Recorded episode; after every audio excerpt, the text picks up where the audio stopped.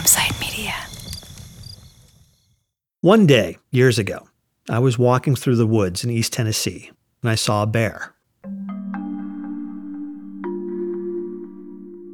What that means, neurologically, is that my eyes collected data that one part of my brain processed into an image that other parts of my brain recognized as a bear. At that point, a primitive part of my brain called the amygdala got involved. It's like a threat detector. It controls the fight or flight response, and it's there to keep us from getting eaten by bears or otherwise killed. This particular bear was some distance away, minding its own business. So my brain gave me a drop of adrenaline, just enough to make me a little more alert and aware, and then I walked the other way. But what if I'd surprised that bear?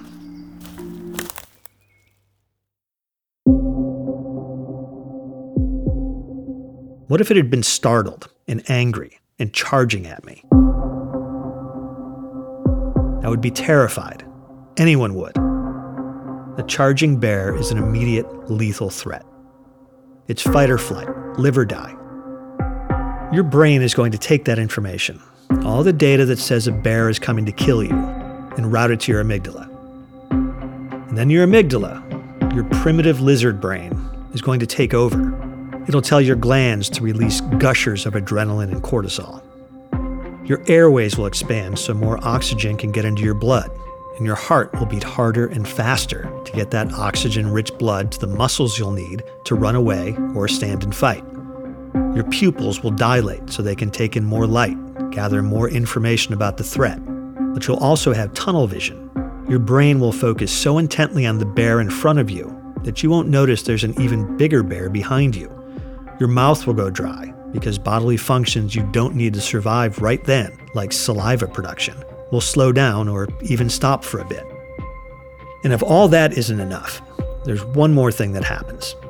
Your amygdala, when it's overloaded like this, it shuts down your frontal cortex, the thinking part of your brain. Your amygdala doesn't want you to think because thinking takes time. It's trying to keep you alive, which means that for those seconds, you're just a sack of stress hormones and reflexes.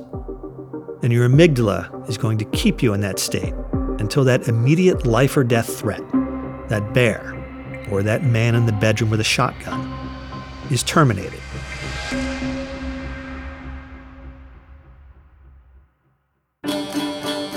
From Campside Media and Sony Music Entertainment, this is season two of Witnessed Friendly Fire, episode four.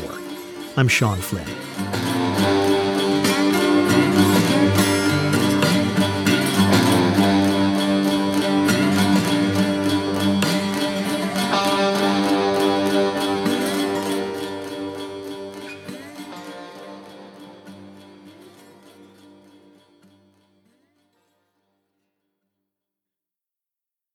Marty Carson isn't alive.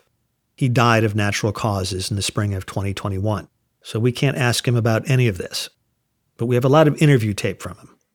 As with Nikki, we have his written statement from the night of the shooting, an interview at the Tennessee Bureau of Investigation, and an interview from a couple of years after that. Okay, Mr. Carson, we're on the record. You were sworn yesterday, is that correct? Yes. You understand you're under oath today? Yes. That's from the later interview.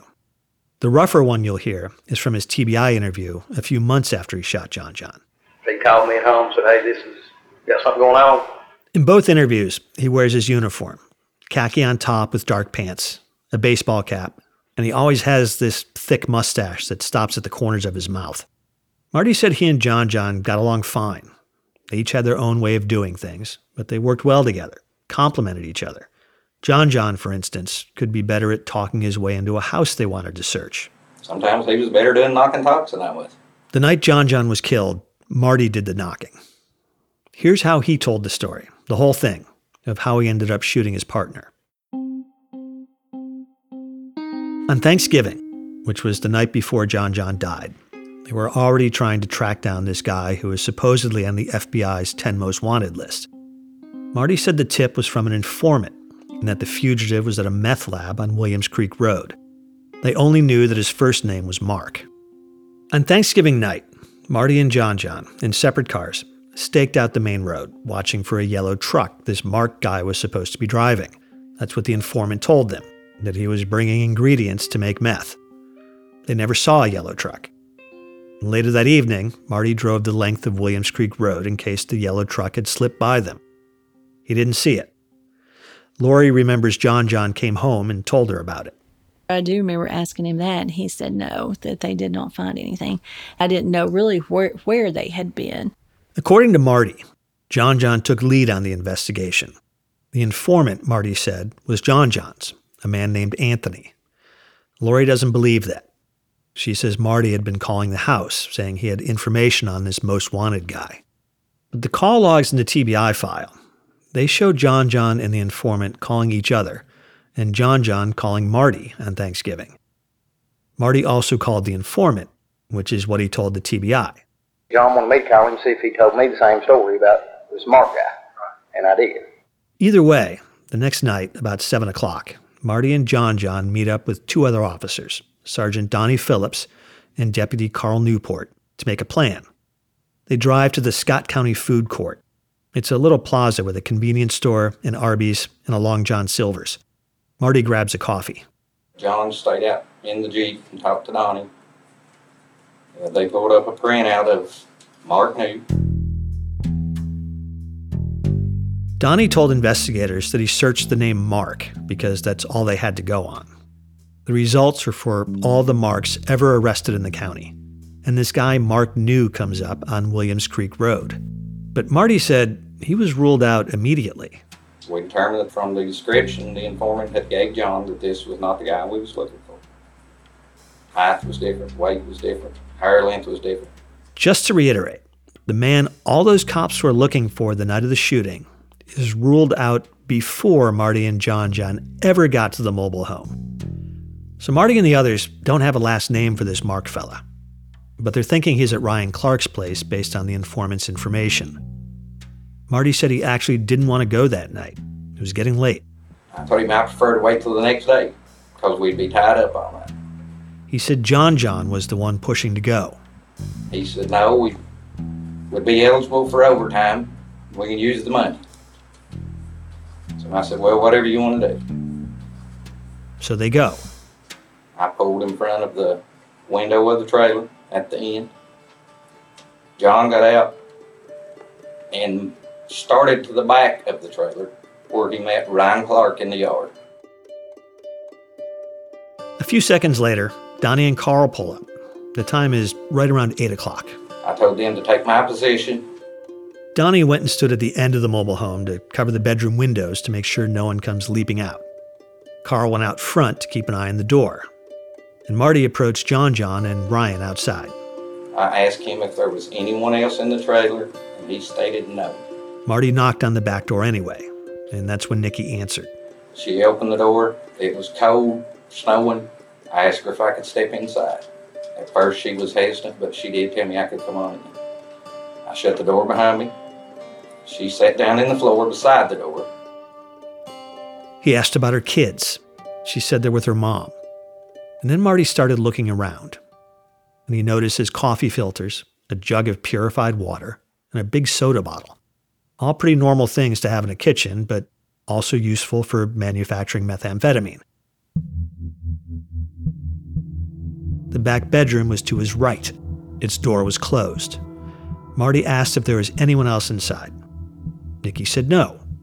But she kept looking at the bedroom door, and just like Nikki said, Marty could see shadows moving through gaps around the door.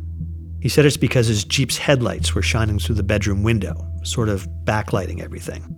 Then he nudged Nikki toward the kitchen and told her to stay there. I start hollering for the suspect to come out. Sheriff's Department, come out. Sheriff's Department, come out with your hands up. By this point in time, the female, that I didn't know who she was, starts screaming. That's Penny in the bedroom. He's got a gun. He's got a gun.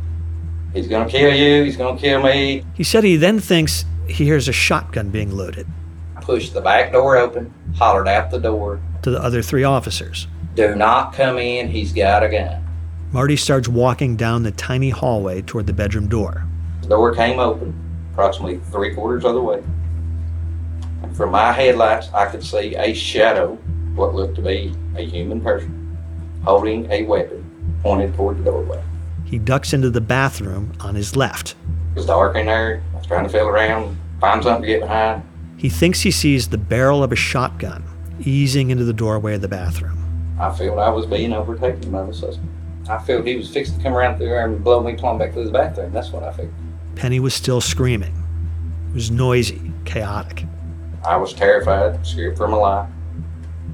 I seen what I believed to be a barrel of a gun coming down the doorway, and that's when I fired my weapon.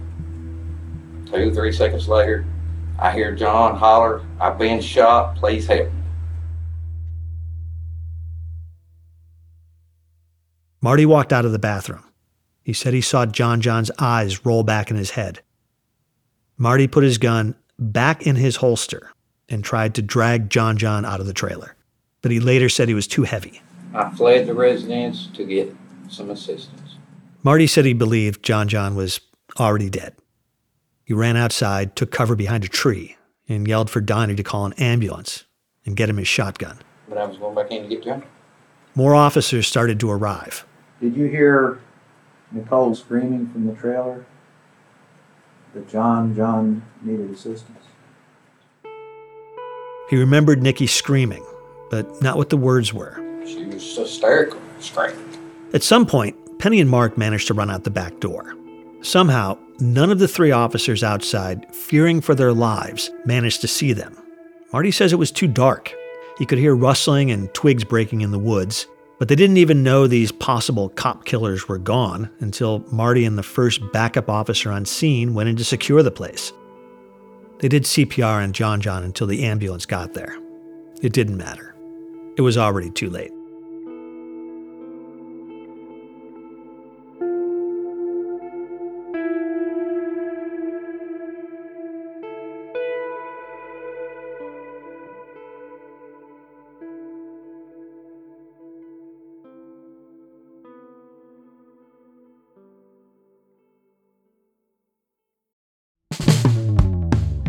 Days are getting longer, the weather's getting warmer, and the last thing I want to do is stand over a hot stove. But I still want to eat well.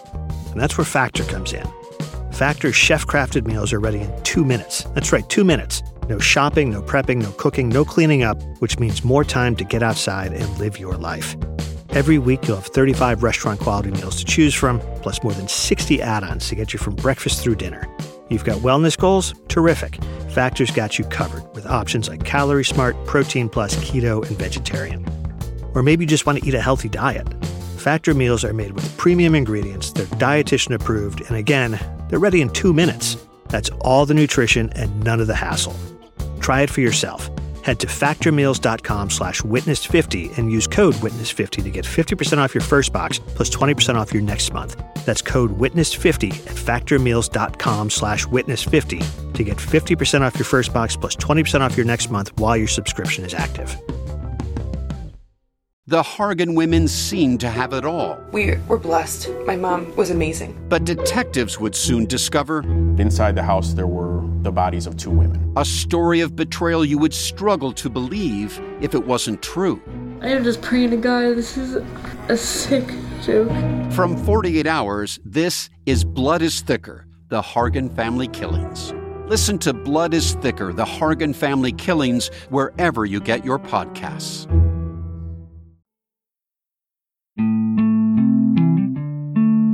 In this story, there are several areas where memories differ, or where what people claim are their memories differ.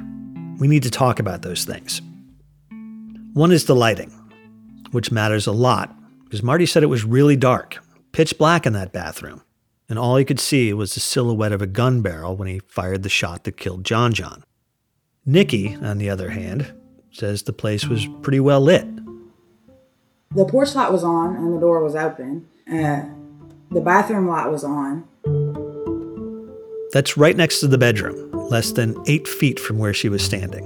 The kitchen light wasn't on, but the stove light was. So you could see the whole hallway. When Marty later talks to TBI, he's not sure what lights were on. I don't remember if the hall light was on or I believe the, or the light off the kitchen was shining back through my ears. There was some light in the hallway. Some light in the hallway. But he also said, Like I say, it was pitch dark and I was scared crapless. pitch dark, scared crapless. That's what Marty's saying. The first officer to arrive on scene, the one who helped Marty do CPR, he says the hall light was on. Of course, there was a period of time when Nikki was in there alone with John John. She could have turned it on while he was dying. But after John John is shot, Marty described seeing his eyes roll back in his head, which would require some light to see. But even if there was light in that tiny hallway, in interviews, Marty swore it was pitch dark in the bathroom where he was standing. Another thing we need to talk about is the direction Marty fired his gun. In his version, he was standing in the bathroom looking out the door. The bedroom, where he thought he saw a man with a shotgun, was to his left. But his bullet hit John John, who was to his right, in the hallway, with apparently some light. This seems to be a sticking point for the TBI. You never, you didn't know John John was in the truck. Never heard him come in. He has Marty get up, go over to a whiteboard on an easel, and draw it out. The bathroom, the bedroom on the left, John John to the right. The threat that you see is coming from here, Right. the shotgun barrel. Right. But you fire this way, away from the threat, and uh, you see what I'm saying? What he's saying is that Marty fired in the wrong direction, away from the threat. Not that he missed, but that his gun was pointed away from what he thought was going to kill him. And then the TBI agent asks, How can we, how can we clarify that? How can we clarify that? Um, I, I was scared. I know you're scared. I, I have no doubt you were scared. And, I know you were scared and we were terrified. You Right. That's a mistake. He says he would have been scared too. And then he sort of tries to help Marty figure it out. Is it possible that when you saw that motion coming from the right, Is it possible, he's asking, that Marty actually saw motion coming from the right, from John John's side? perhaps with out, you thought that was the threat? And maybe he thought that was the threat. Yeah, it's possible. You've had a lot of time to, to reflect on what happened. He tells Marty he knows it was a mistake. Uh, it, it's, it was a mistake. It was an error. Then he asks, Are you sure this is true? Well, I know how to, how to say it without, I don't want to offend you. But if, oh, I guess, Marty, I- I'm just asking you to, to, to be certain in your heart, in your Right. mind, if you're telling me the accurate story, telling The me best truth I can recall. story, uh, about how this happened. 'Cause, I've been completely truthful with you. The agent still seems stuck on the point. There's got to be a way that we can explain this. There's got to be a way that we can explain this, he says. He asks again, Did you see a figure or a motion to your right before you fired? No, I don't remember seeing anything. What did you fire at? I thought he was coming out the door. He figured the bad guy was going to wheel into the bathroom and blam. Did you have a target in sight when you fired, or anything other than a gun gun? He's asking if Marty had a target in sight. No. You were sort of firing in anticipation. Right. I, I assumed he was going to come around with a shotgun and just blew. And like I say, I was standing out wide open. Marty is saying here that he didn't have a specific target when he pulled the trigger, that he fired at empty space, that he shot where he thought a bad guy with a shotgun was going to be by the time his bullet traveled less than four feet. By the way, a bullet comes out of a 40 caliber Glock, the gun Marty had, at about a thousand feet per second, give or take. There was never a shotgun in the mobile home. There was that sickle in the back bedroom that, given that it's a blade on a long pole, could maybe possibly be mistaken for a shotgun, especially if a man holding it in an open doorway is backlit by the headlights of a Jeep. That's another spot where memories differ significantly. Nikki swears that door never opened until John John was already bleeding out on the floor. As for how John John's gun ended up balanced against the wall behind the toilet, Marty said he had no idea.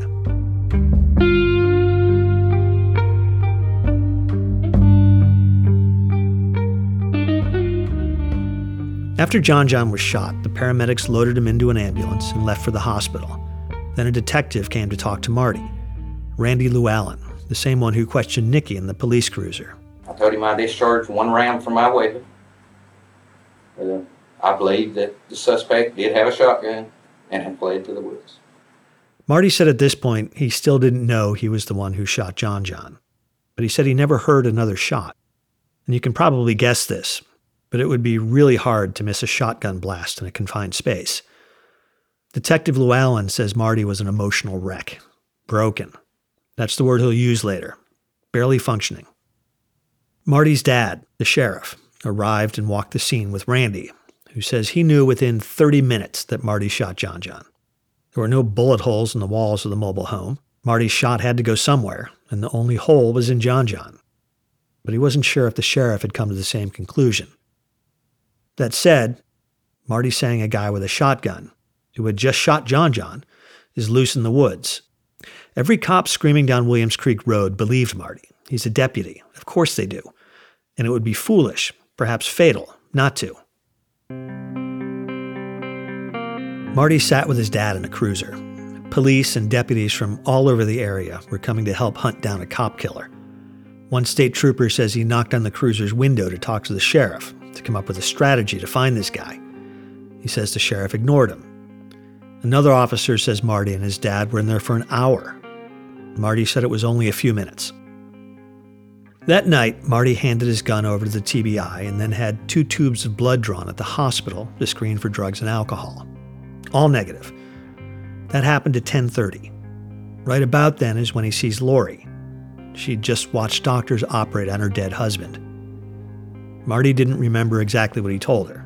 Do you recall telling her that you were looking for Mark Newman? No, I do not recall telling her we were looking for Mark Newman. Do you deny that? Yes, I do. He said he had no idea how Mark New's name got mixed up in any of this. He never told anyone it was Mark New who shot John John, and he wasn't involved in any manhunt. It's a mystery. That's Marty's memory, his story of what happened.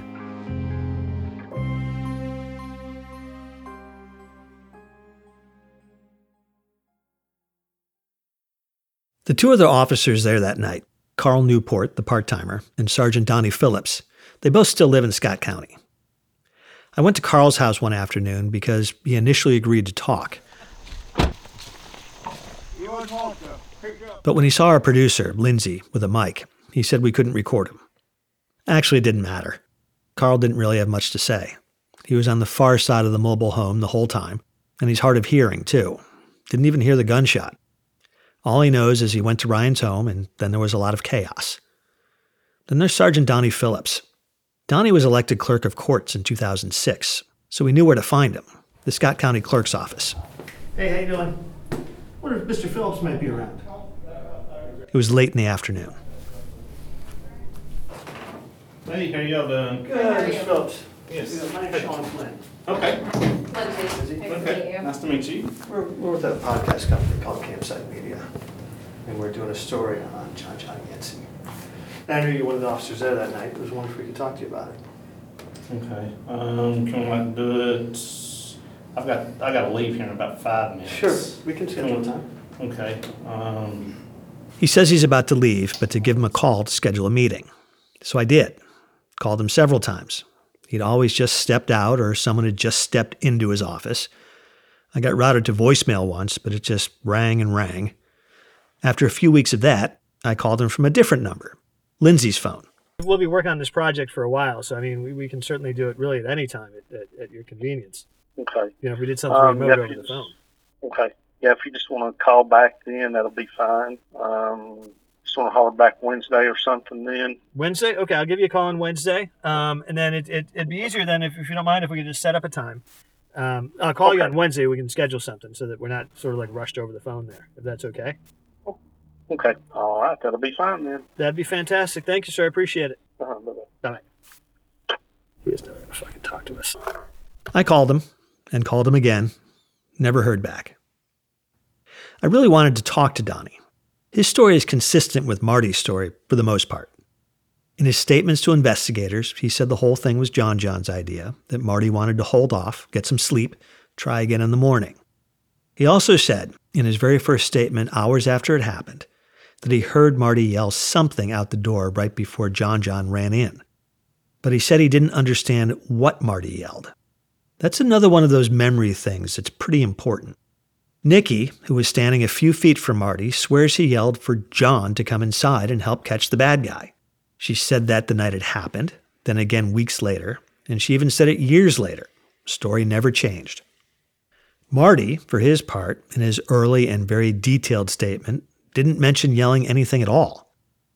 Of course, it was very late, after 3 a.m., when he gave that statement, and someone else typed it out for him. But it was only later that he said he'd yelled out the door, except Nikki had it wrong. He'd really told John not to come in. That makes Donnie kind of a tiebreaker.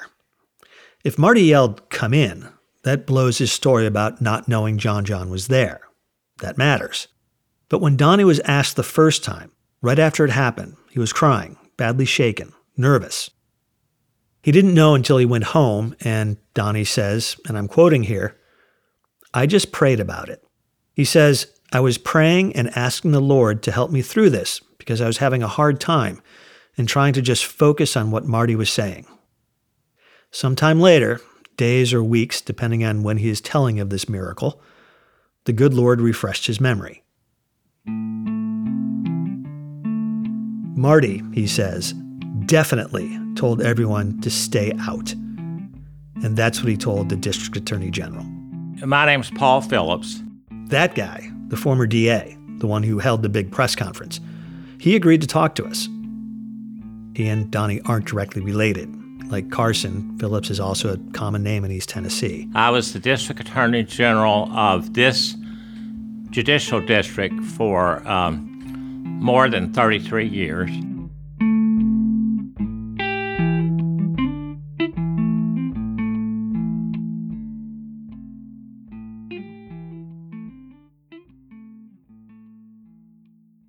Hi, I'm Kristi Lee, the creator of Canadian True Crime. Join me for an immersive deep dive into some of the most thought provoking true crime cases in Canada. Using facts curated from court documents, inquiry reports, and news archives, I carefully unravel and analyze each case, exposing the pitfalls of the criminal justice system that everyone needs to know about. Find Canadian True Crime wherever you listen to podcasts or visit CanadianTrueCrime.ca.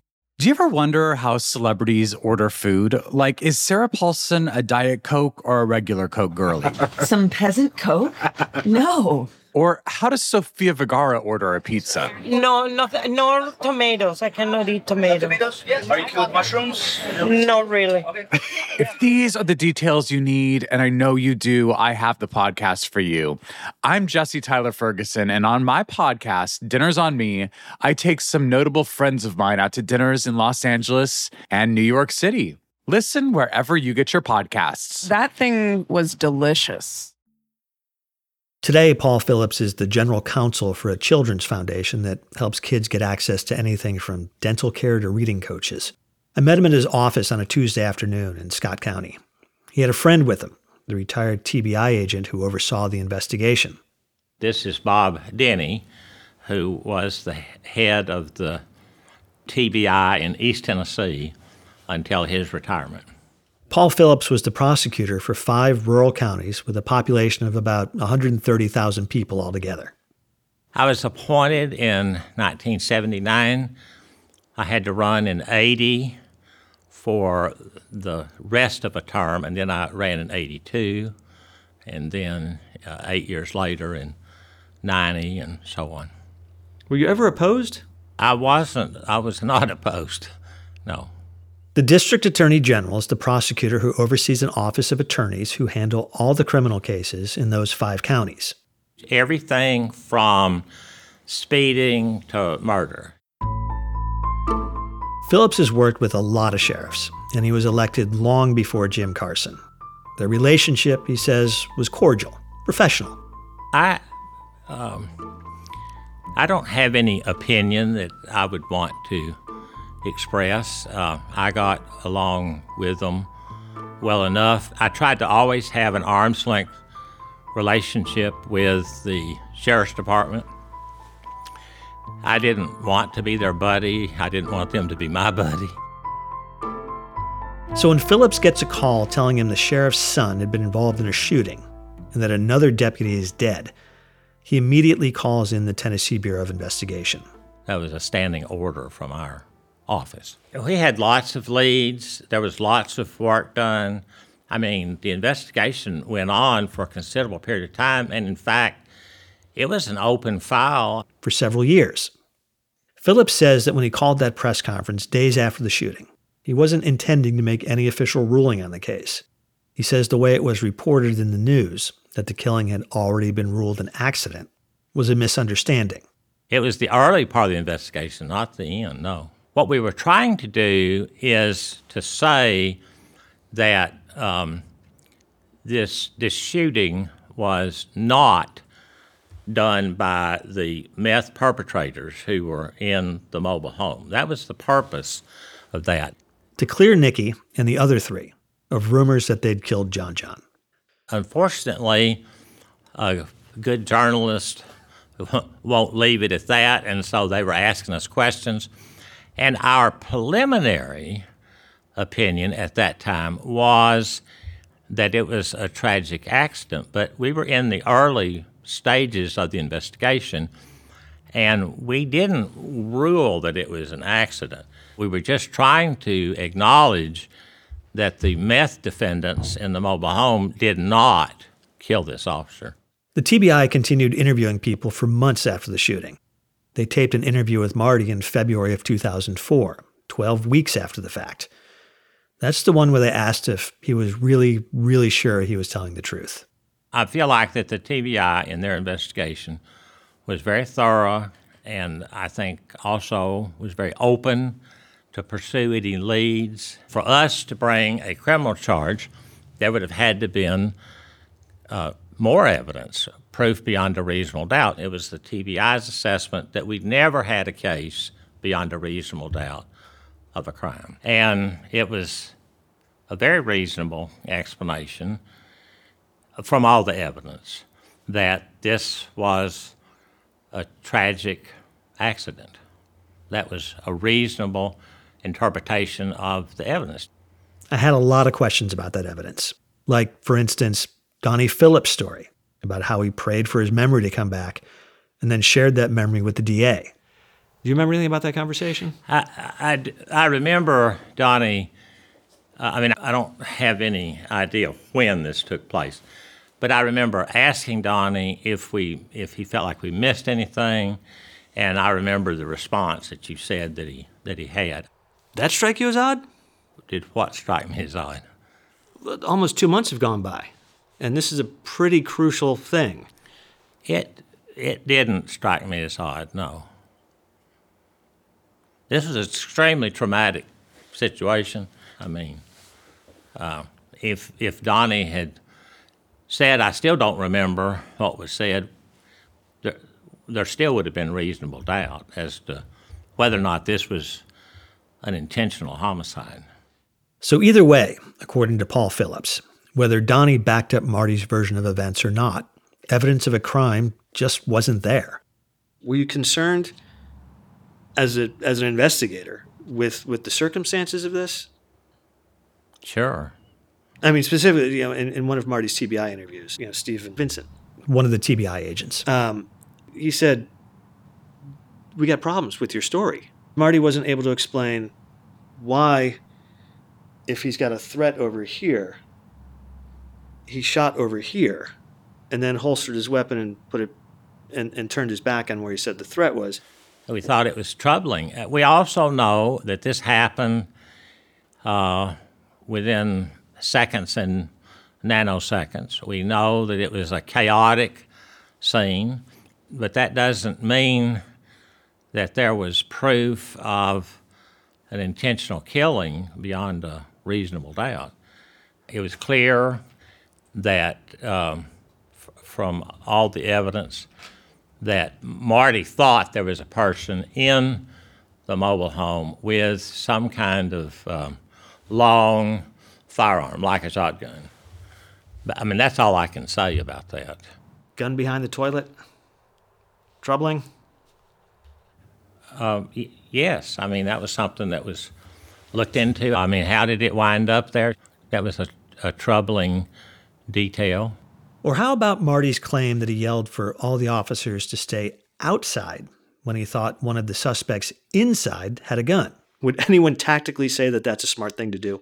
I think Donnie thought that he was trying to protect them. He didn't want them, he thought it was a dangerous situation. If you've never been in a situation at a shooting, everything is focused. That's Bob Denny, the retired TBI agent. He's been sitting quietly, listening. But this part made him jump in. You can't judge what people say or do, it's training. And if he says, don't come in, I, I find that the better of saying, come on in, because he's trying to assess. I'm just putting myself in that shoe. You're trying to assess what you see and what's going on. And you don't need people coming in that you don't know who they are at that point in time. I mean, that's just that's just me because I've been there, I've seen it, and it's not a pleasant thing. It's a very traumatic experience, I can tell you. Bob was with some other officers once, approaching a house, and a guy inside opened fire. The rest is a blur. When you're trying not to die, the mind focuses very tightly on whatever's trying to kill you. Remember that bear from the beginning? The amygdala takes over. You get tunnel vision, tunnel hearing. Everything focuses on the threat. A lot gets filtered out. We had to we had to go back and and sit down and talk about where were you where were you because people couldn't see eh, I didn't know where everybody was. That's what Bob Denny is suggesting happened with Marty. But what about Nikki? She says Marty definitely yelled for John to come inside. Well, you've got meth people there. I guarantee you they don't know what was said. Okay. I mean, I wouldn't put They've any. been cooking meth for several days. Right. I wouldn't put a bit of credibility on what they saw or what they said. When a police raid somewhere and you've got meth users in there, it's chaotic. You're worried about your own safety. You have to worry about the safety of them with if they're cooking meth and what can happen. So I I mean, it's it, and you're you go back and, and let me just say this, and I'm gonna shut up. I came here because I want you all to know that this case was wrestled with, looked at, gone over, reinvestigated. I had people complain to me about the case. We would follow any lead. He would listen to us. We would talk about it. He makes tough decisions. But if there would have been a case that could have been prosecuted, General, I have a- a- a 100% confidence, we would have gone. And I know it makes good journalism, good, good. I mean, I'm just being honest. But you, you, you, you think that somebody did something wrong. I'm here to tell you nobody did anything wrong as far as prosecution. If there had been any way to present a case with some proof, he would have done it. And it, it, I mean, that's that's basically it.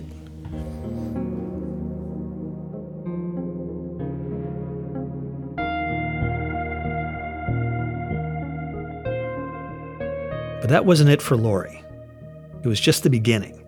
I don't trust them. I don't feel safe. I feel it in fear. I feel in fear for my kids.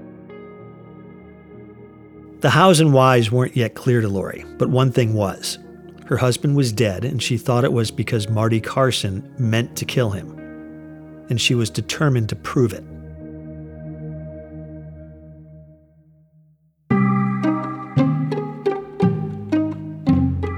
Coming up on Witness Friendly Fire. I feel like I just needed an attorney who was going to look at these officers more, they wouldn't be afraid.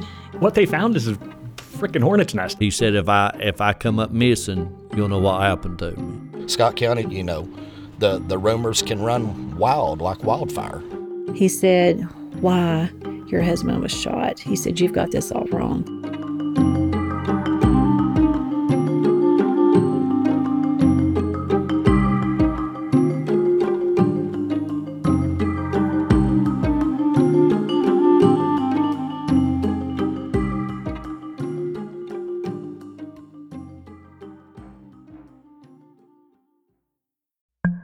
1970s, John Todd burst onto the evangelical scene with a shocking tale. He claimed to be a former witch involved in a then unheard of secret organization called the Illuminati and urged Christians to prepare for a violent world takeover.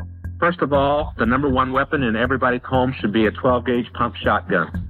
Hear the amazing story of one of the originators of the modern day conspiracy theory. From Magnificent Noise and Sony Music Entertainment, this is Cover Up The Conspiracy Tapes.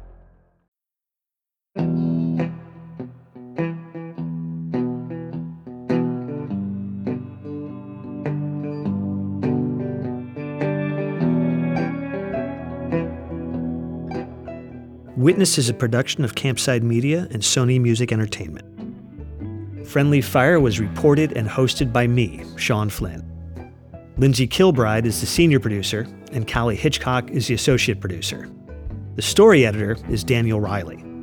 The series was sound designed by Shani Aviram, with mixing by Ewen Lytramuin. This episode was fact checked by Alex Yablon. The theme song is Buoy by Shook Twins.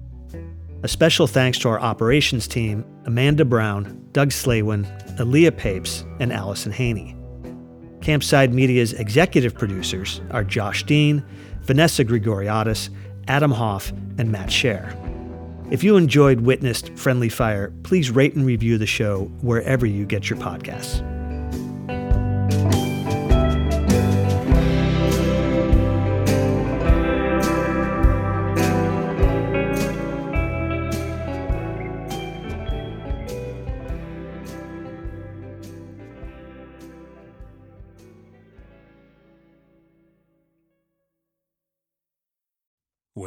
Make decisions for your company, you look for the no brainers. And if you have a lot of mailing to do, stamps.com is the ultimate no brainer. It streamlines your processes to make your business more efficient, which makes you less busy.